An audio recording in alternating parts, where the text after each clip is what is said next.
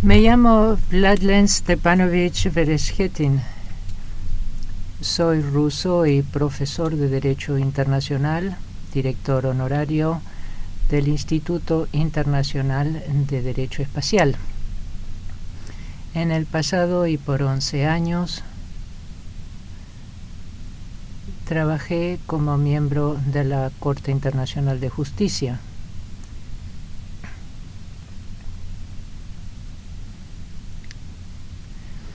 En mi presentación abordaré algunas cuestiones fundamentales relativas al contenido y estructura de un ámbito del derecho, una disciplina jurídica conocida en términos generales como derecho del espacio ultraterrestre o derecho espacial intentaré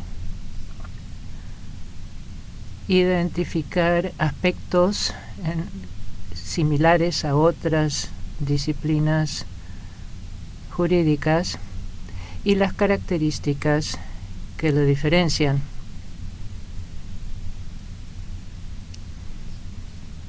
Empezaré hablando del contenido de ciertos términos. Es conocido mm, que importantes cuestiones jurídicas surgieron inmediatamente después del lanzamiento del primer Sputnik en 1957. Debido a las enormes consecuencias políticas, militares y económicas del advenimiento de la tecnología espacial, apareció un nuevo derecho en un tiempo históricamente muy corto tras un breve periodo en que se usaron nombres distintos para esta nueva disciplina jurídica, el término derecho del espacio ultraterrestre o derecho espacial adquirió reconocimiento general. Pero acaso al utilizar este término aparentemente claro, ¿comprendemos todos de modo igual su significado y la complejidad de su contenido? Me temo que no sea siempre así. Se supone que la teoría jurídica y el propio derecho trabajan con términos de definiciones muy precisas, pero en la realidad y con demasiada frecuencia los términos utilizados en el lenguaje jurídico o bien no tienen una definición universalmente convenida, o bien las definiciones son tan latas que dan cabida a interpretaciones distintas. En ese sentido, el derecho del espacio ultraterrestre no constituye ninguna excepción. En el lenguaje corriente, este término se usa a menudo para referirse a la reglamentación del espacio y las actividades espaciales conexas. Reúne toda suerte de normas, vinculantes y no vinculantes.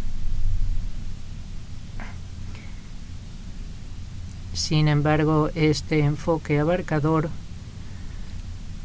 no permite una verdadera comprensión del término. En sus tratados Derecho Espacial recientemente publicados, los profesores Francis Lyle y Paul Larsen comparan el empleo más corriente del término derecho espacial con un recipiente que contiene todo tipo de reglas y normas en lugar de ser algo que designa una forma de derecho conceptualmente coherente y única. Tratemos de ordenar un poco el contenido de ese recipiente. Para ello necesitamos ciertos puntos de referencia que si bien no son definiciones convenidas, por lo menos son términos que todos comprendemos.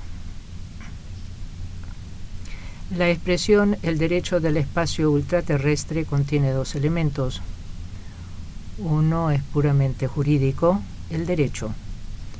El otro guarda estrecha relación con las ciencias naturales, el espacio ultraterrestre.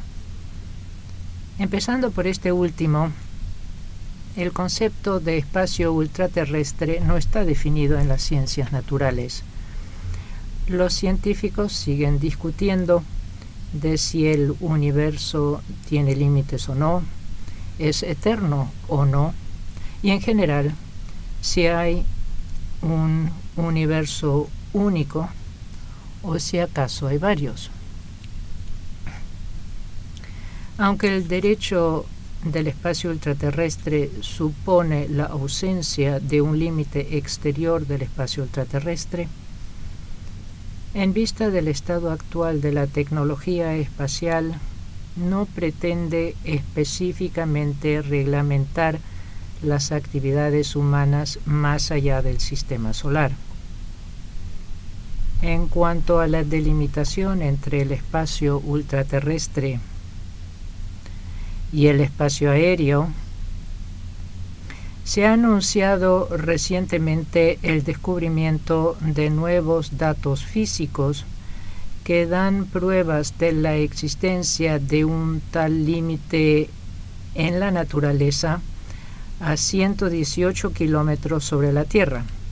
Pero todavía queda por ver si eso va a ser reconocido en la comunidad científica en general. Y de ser así, cabe preguntarse si va a ayudar a superar la falta de voluntad política de algunos estados de formalizar jurídicamente un límite entre el espacio aéreo y el ultraterrestre, cuyos regímenes jurídicos son fundamentalmente distintos.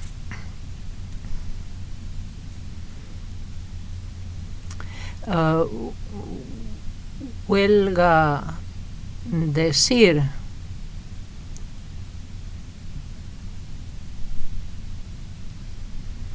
Y no cabe duda de ello que el derecho espacial rige aquellas actividades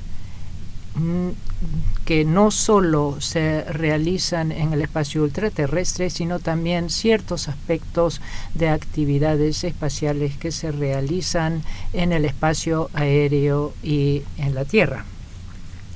Entre tanto, el vínculo inextricable entre el derecho y la tecnología se manifiesta en la redacción de una serie de disposiciones de acuerdos de derecho espacial. Los redactores de estos acuerdos eh, se basaron implícitamente en la suposición de que un satélite emplazado en cualquier órbita sostenible en torno a la Tierra, incluyendo a la más baja, tiene que ser considerado como hallándose en el espacio ultraterrestre. Véase el artículo 4 del Tratado del Espacio Ultraterrestre o el artículo 2 de la Convención sobre el Registro de Objetos Espaciales. Para abordar la primera parte de la expresión derecho del espacio ultraterrestre, hay que admitir que la teoría jurídica general actual no permite identificar fácilmente lo que es derecho y lo que no lo es. Eso complica la tarea de sortear los diversos tipos de normas que se encuentran en el mencionado recipiente título tildado derecho espacial. La teoría jurídica postmodernista y la filosofía jurídica están llenas de conceptos divergentes en cuanto a la naturaleza del derecho y sus definiciones. Para algunos especialistas, el derecho abarca cualquier orden normativo, independientemente de que sea o no sea reconocido como derecho por los estados, que sea vinculante o no, o que pueda hacerse cumplir. Para otros, el concepto mismo de norma jurídica es indefendible para ellos el derecho es un proceso constante de toma de decisiones y hay quienes abogan en pro del denominado pluralismo jurídico.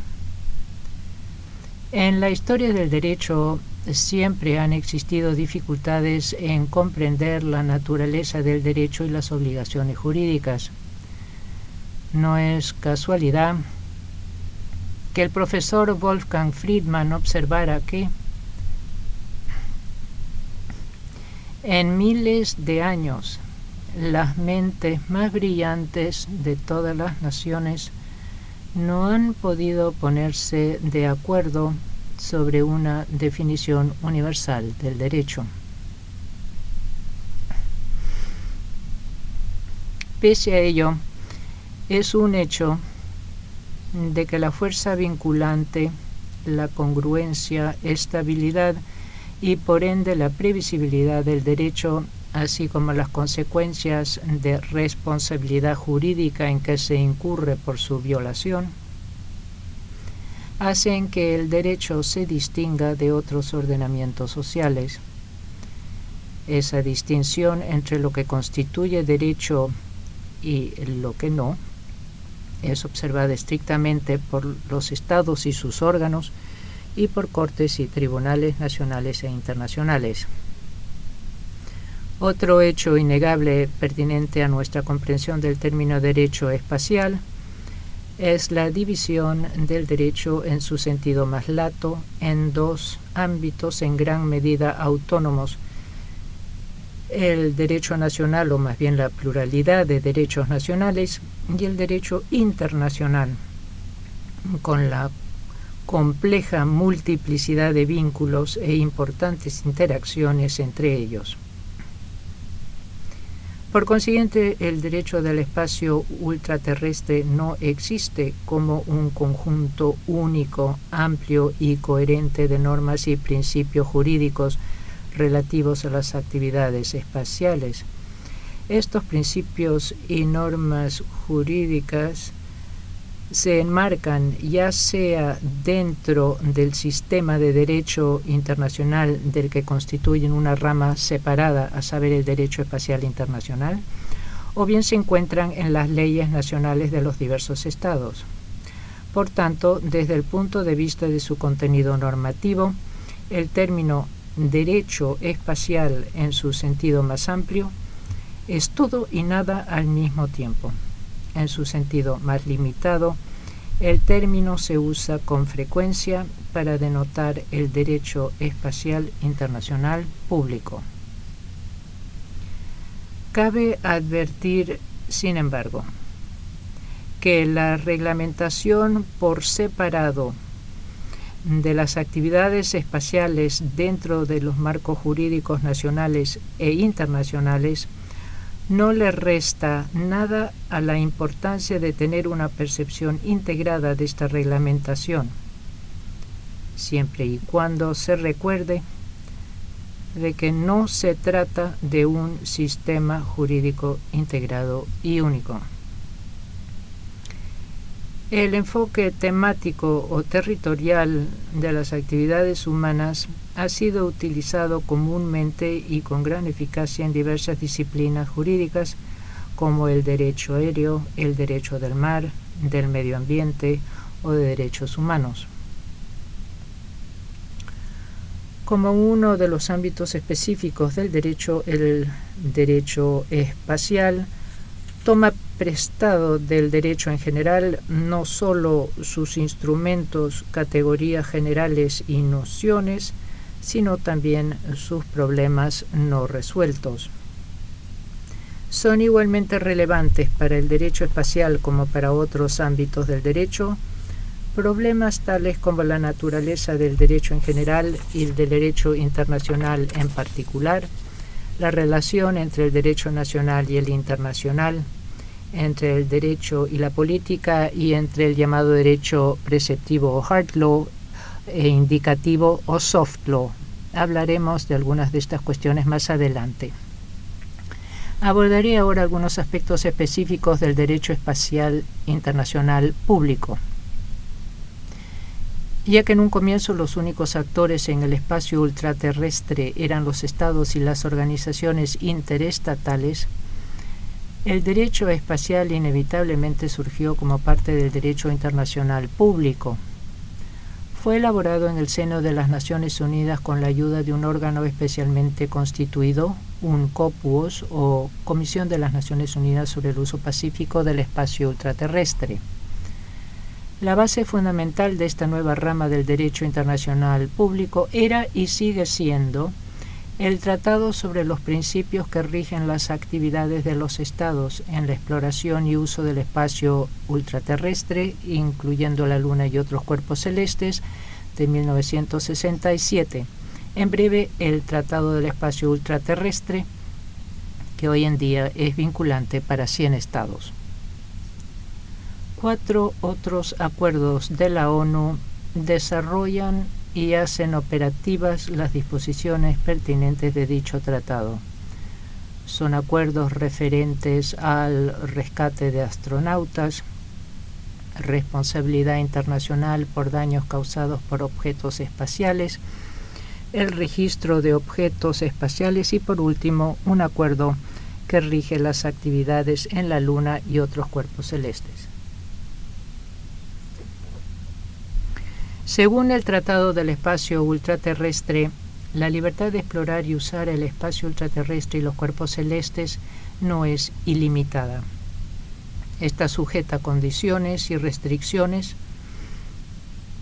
tales como la no apropiación del espacio ultraterrestre y los cuerpos celestes, la autorización y fiscalización por los estados de las actividades privadas, prohibición concreta de ciertos usos militares y otros.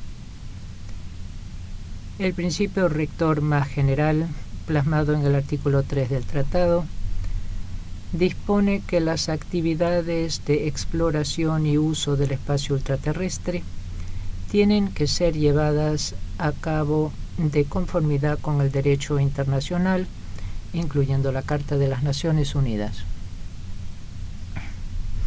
Evidentemente, esta es una afirmación más de la doctrina bien arraigada en el derecho internacional de que las actividades humanas, cada vez que se realicen fuera de la jurisdicción nacional, están regidas por el derecho internacional. La aplicación de este principio plantea problemas cuando choca con las nociones divergentes sobre el derecho internacional que sostienen los positivistas, realistas, constructivistas o defensores de otras escuelas de pensamiento. No puedo tratar de todas estas teorías en el marco de esta presentación.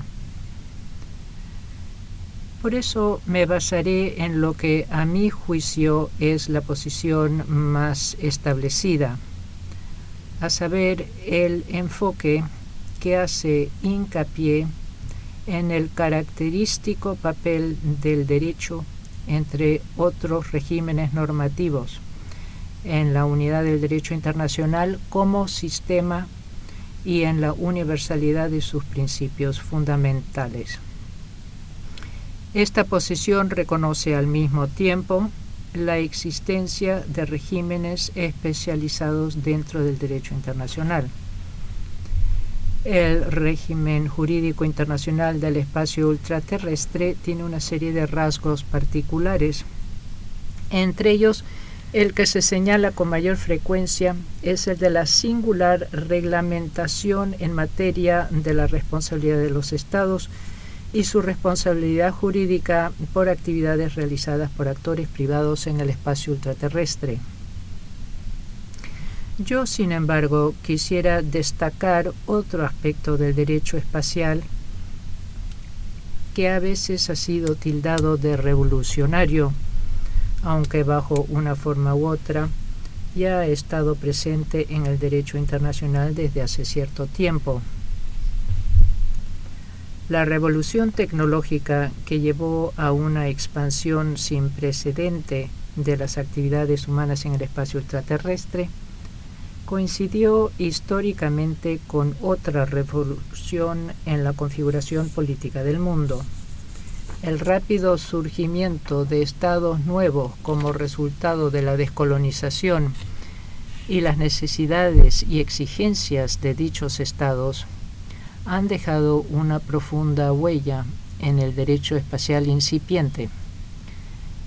El primer artículo del Tratado del Espacio Ultraterrestre estipula que la exploración y el uso del espacio ultraterrestre, incluyendo la Luna y otros cuerpos celestes, deben hacerse en provecho y en interés de todos los países, independientemente de su nivel de desarrollo económico científico e incumben a toda la humanidad.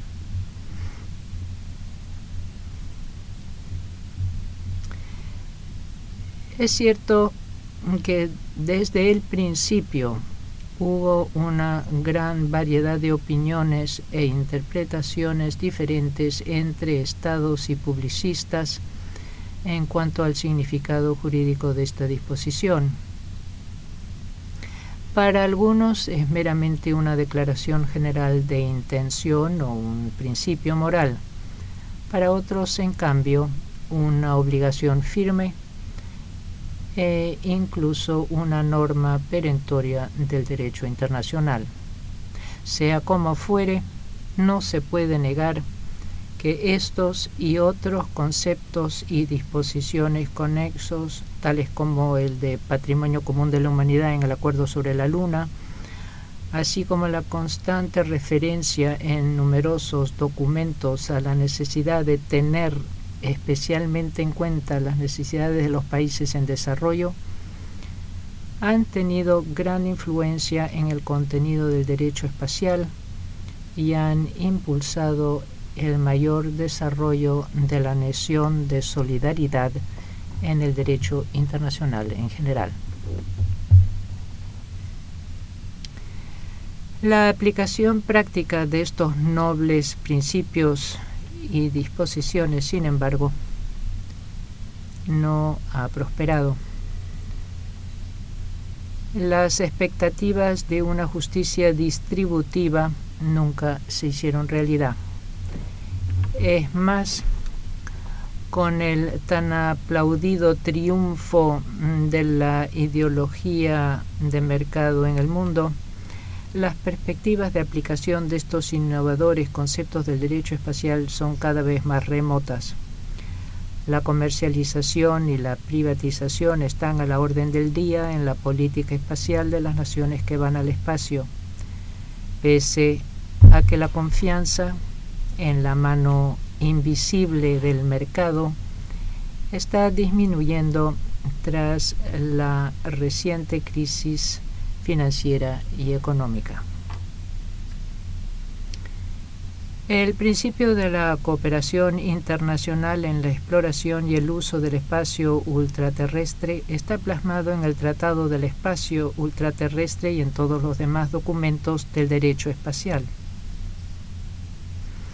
Sin embargo, el conjunto de principios relativos a la cooperación espacial de 1996, pese a su impresionante título, y cito, Declaración sobre la cooperación internacional en la exploración y el uso del espacio ultraterrestre en provecho e interés de todos los estados, teniendo especialmente en cuenta las necesidades de los países en desarrollo, Digo, pese a este impresionante título,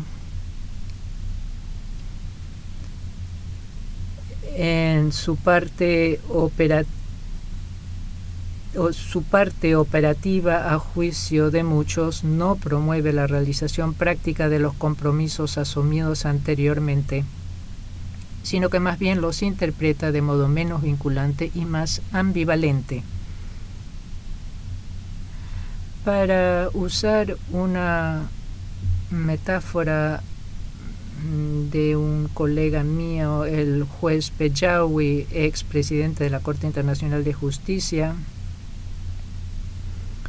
y cito, aun si los conceptos y principios revolucionarios del derecho espacial conocen un eclipse gradual, esperemos que no desaparezcan como un cometa.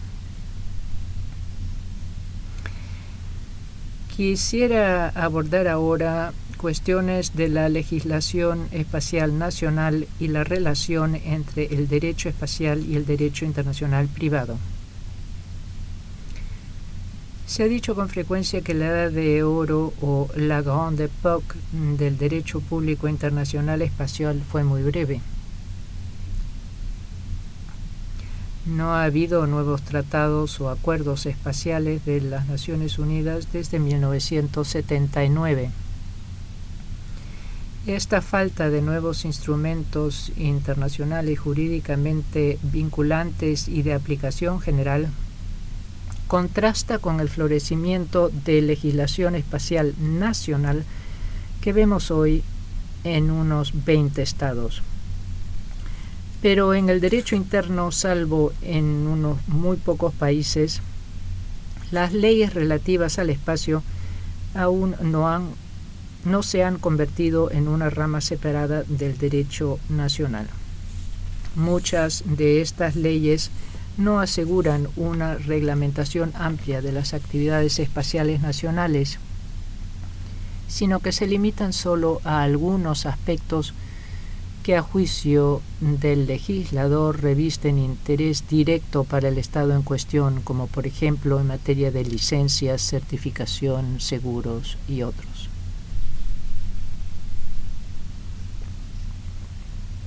El aumento del movimiento transfronterizo de personas, bienes y servicios en la era de la globalización requiere, entre otras cosas, la armonización y unificación de la reglamentación jurídica nacional correspondiente. El espacio nacional y las actividades espaciales conexas, sobre todo en vista de su rápida comercialización y privatización, ahora forman parte de este proceso global lo que nos plantea la cuestión de la relación entre el derecho espacial y el derecho internacional privado. Sería incorrecto o al menos prematuro pretender que existe un derecho espacial internacional privado. Sin embargo, el derecho internacional privado general con todos los instrumentos que posee, ha sido ampliamente aplicado por las empresas espaciales internacionales, tanto privadas como público-privadas. Por consiguiente, puede decirse que las actividades relacionadas con el espacio están regidas no solo por el derecho internacional público, sino también por el derecho internacional privado. Por otra parte, las inmensas inversiones que requieren las actividades espaciales y los riesgos que implican han tenido un impacto directo sobre una serie de aspectos tradicionales del derecho nacional y del derecho internacional privado, como por ejemplo las disposiciones relativas a la asignación de riesgo en el derecho contractual, cuestiones de seguros, de derecho de propiedad intelectual, etc. Las obligaciones que se desprende del derecho espacial internacional público son de importancia innegable y deben ser tenidas en cuenta por las partes en una empresa cuando abordan asuntos como derechos de propiedad en el espacio ultraterrestre, jurisdicción y control sobre objetos espaciales o la responsabilidad de terceras partes. El creciente uso de la tecnología espacial para fines comerciales y la privatización de dichos usos llevaron no solo a una aplicación más amplia del derecho internacional privado, sino también a la elaboración de las llamadas ramas del derecho espacial, tales como el derecho económico espacial, el derecho espacial de telecomunicaciones, derecho espacial de transporte y otros. En realidad, esas ramas son simplemente agrupaciones o combinaciones de reglas vinculantes y no vinculantes surgidas de fuentes distintas, tanto nacionales como internacionales, y reunidas en torno a un cierto tema relacionado con las actividades ultraterrestres. Pueden tener un valor pedagógico en ser útiles en cierto sentido práctico, siempre y cuando no se pierda de vista la naturaleza diversa de las normas así amalgamadas y las diversas consecuencias que se derivan de su violación. Debemos tener presentes las diferencias entre lo que es derecho y lo que no lo es, entre el derecho nacional y el internacional, el derecho público y el privado, pese a la creciente interacción entre ellos e incluso el surgimiento de formas híbridas de reglamentación, y recordar dichas diferencias cuando nos enfrentemos al laberinto de regulaciones de las actividades especiales públicas y privadas en la era de la globalización o a los esfuerzos del sector privado de reformar el derecho espacial a su gusto. Aunque se diversifican cada vez más las actividades espaciales que antes eran puramente gubernamentales, pienso que los principios básicos formulados en el Tratado de Espacio Extraterrestre, incluyendo el principio de la autorización y fiscalización por el Estado de las actividades de particulares en el espacio extraterrestre, no pueden ser fácilmente abandonados. Además, varios eminentes expertos en derecho internacional demostraron de manera convincente que estos principios no solo corresponden a los intereses de los estados, sino también a los intereses de los actores privados. No puede haber actividad espacial que no quede reglamentada por el derecho espacial internacional público, y así sea solo por razones de seguridad y de protección de la vida en la Tierra. Estoy de acuerdo con quienes advierten contra la revisión del Tratado del Espacio Extraterrestre que hoy todavía refleja debidamente el equilibrio de intereses de todos los estados y todos los sectores de las actividades espaciales.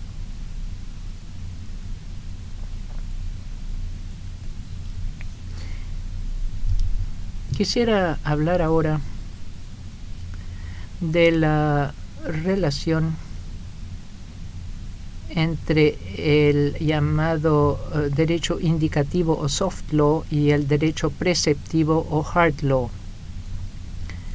Como lo señalaba anteriormente, en los pasados 30 años se han visto muy pocos instrumentos internacionales nuevos relativos a la reglamentación general de las actividades espaciales y los que han sido elaborados no son jurídicamente vinculantes. Esta tendencia y en particular la reciente iniciativa de la Unión Europea relativa a un código de conducta voluntario para las actividades espaciales que pretende establecer las normas básicas que han de observar las naciones que van al espacio, ha llevado a un resurgimiento del interés teórico y práctico en el concepto de soft law o derecho indicativo o no vinculante. Claro está, esto no es nada nuevo en el derecho internacional en general, ni en el derecho espacial internacional en particular. El tema fue debatido activamente a comienzos de la era espacial, sobre todo en el contexto del papel de las resoluciones de la Asamblea General como fuente de derecho internacional. El resultado de este debate académico no fue concluyente, pero no se impugnó el hecho de que algunas resoluciones de la Asamblea General, aunque no fueran jurídicamente vinculantes, desempeñaron un papel único en la creación y evolución del derecho espacial internacional.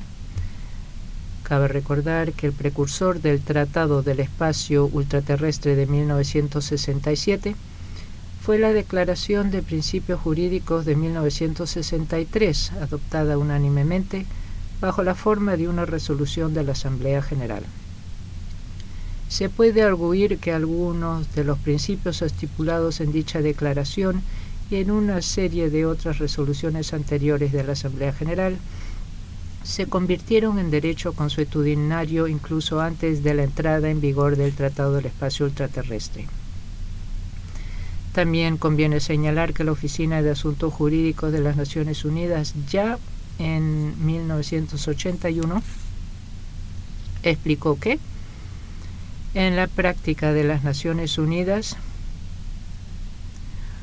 con excepción de la solemnidad y formalidad asociadas con una declaración, no hay ninguna diferencia jurídica entre una declaración y una recomendación que es menos formal.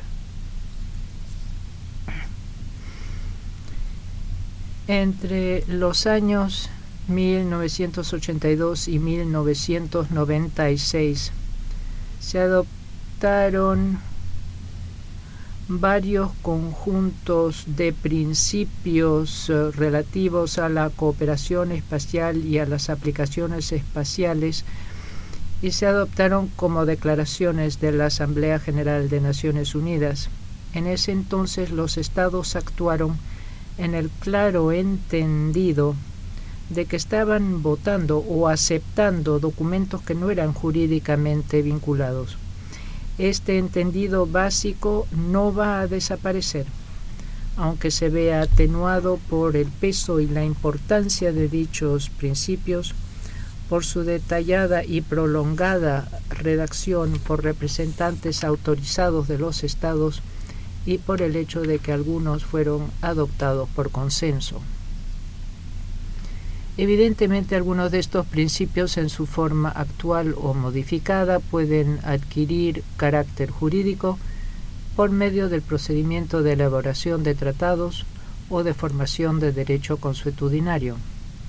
Al interior de un Estado pueden volverse jurídicamente vinculantes en cualquier momento mediante el debido procedimiento nacional.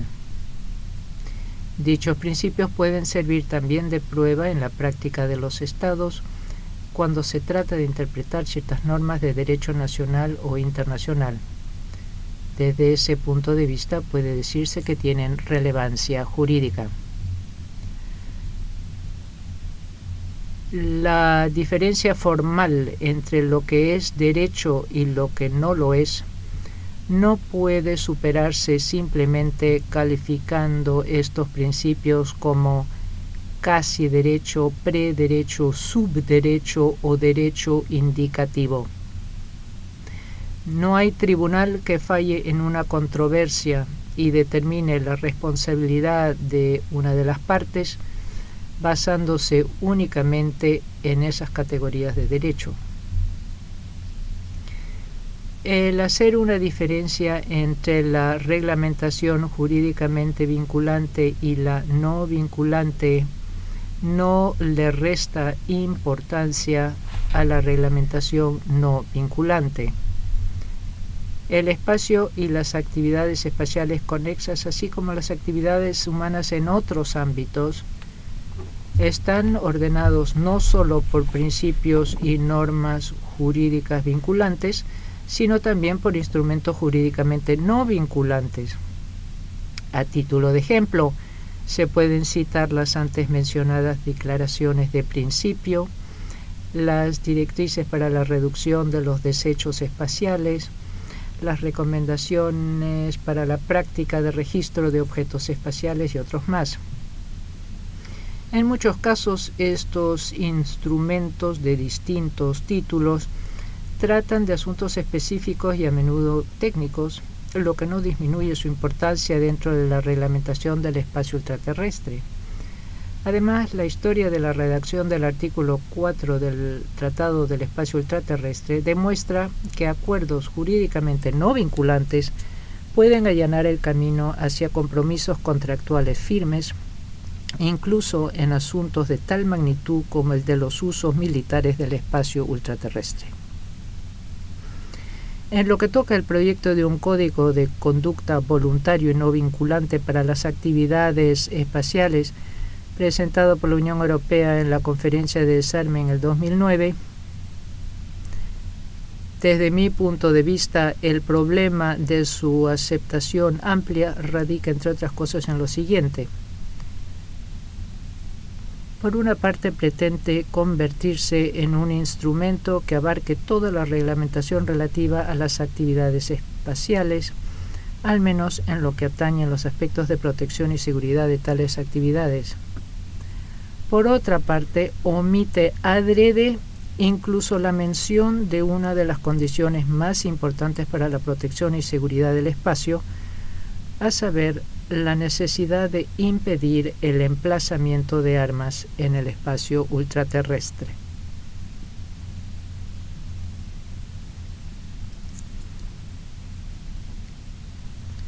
Por último, unas palabras sobre el derecho espacial en oposición a la política espacial.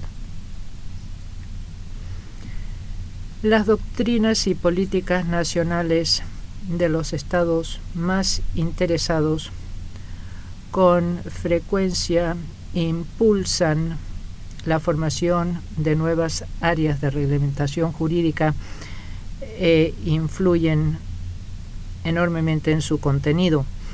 Las posiciones políticas y jurídicas de los dos principales protagonistas de las actividades espaciales desempeñaron un papel decisivo en la elaboración de los primeros instrumentos de derecho espacial internacional.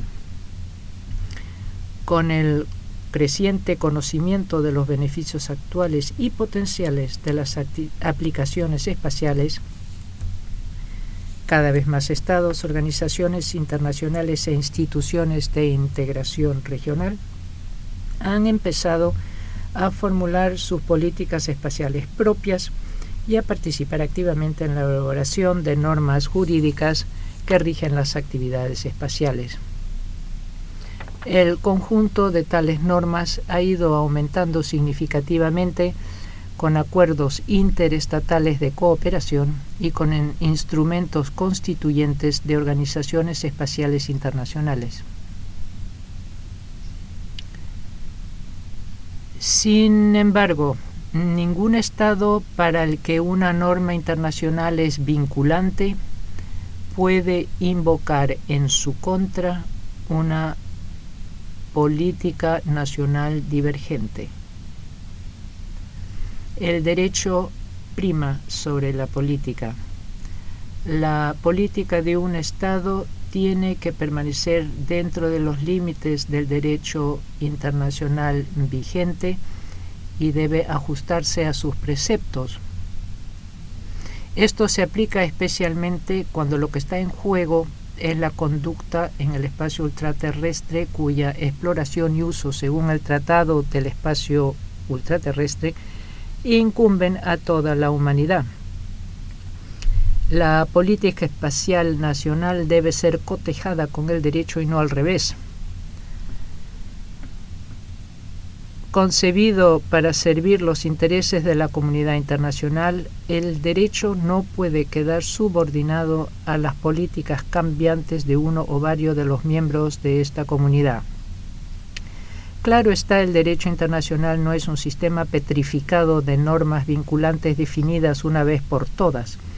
Es un organismo vivo que debe reflejar adecuadamente las exigencias de la vida internacional pero existen medios legales para modificar o rescindir obligaciones jurídicas. Al mismo tiempo, según la jurisprudencia bien establecida de la Corte Internacional de Justicia y su predecesora, la Corte Permanente de Justicia Internacional, un Estado no puede invocar el derecho nacional para justificar el incumplimiento de sus obligaciones internacionales. Huelga decir que ese principio se aplica también a la política espacial nacional o a cualquier decisión del Poder Ejecutivo de un Estado. Para concluir, en los albores de la era espacial se echaron bases sólidas para el derecho del espacio ultraterrestre. Puede haber cierta verdad en la nostálgica opinión de que la edad de oro del derecho espacial internacional ha terminado. Actualmente somos testigos de la elaboración de leyes más que nada nacionales referentes en gran medida a las actividades espaciales privadas. Sin embargo, la evolución futura del derecho espacial, como la de cualquier ámbito del derecho relacionado con la ciencia y la tecnología, depende de la naturaleza y el ritmo de progreso en el campo respectivo de actividad. Uno de los grandes profetas de la era espacial, Sir Arthur Clarke, en su decimonoveno cumpleaños, más de dos años atrás, dijo, entre otras cosas, al referirse al medio siglo pasado, hemos logrado mucho en el tiempo transcurrido, pero la edad de oro del espacio recién está empezando. Esta profecía nos da confianza en la necesidad constante de fortalecer y mejorar el marco jurídico del espacio y las actividades espaciales.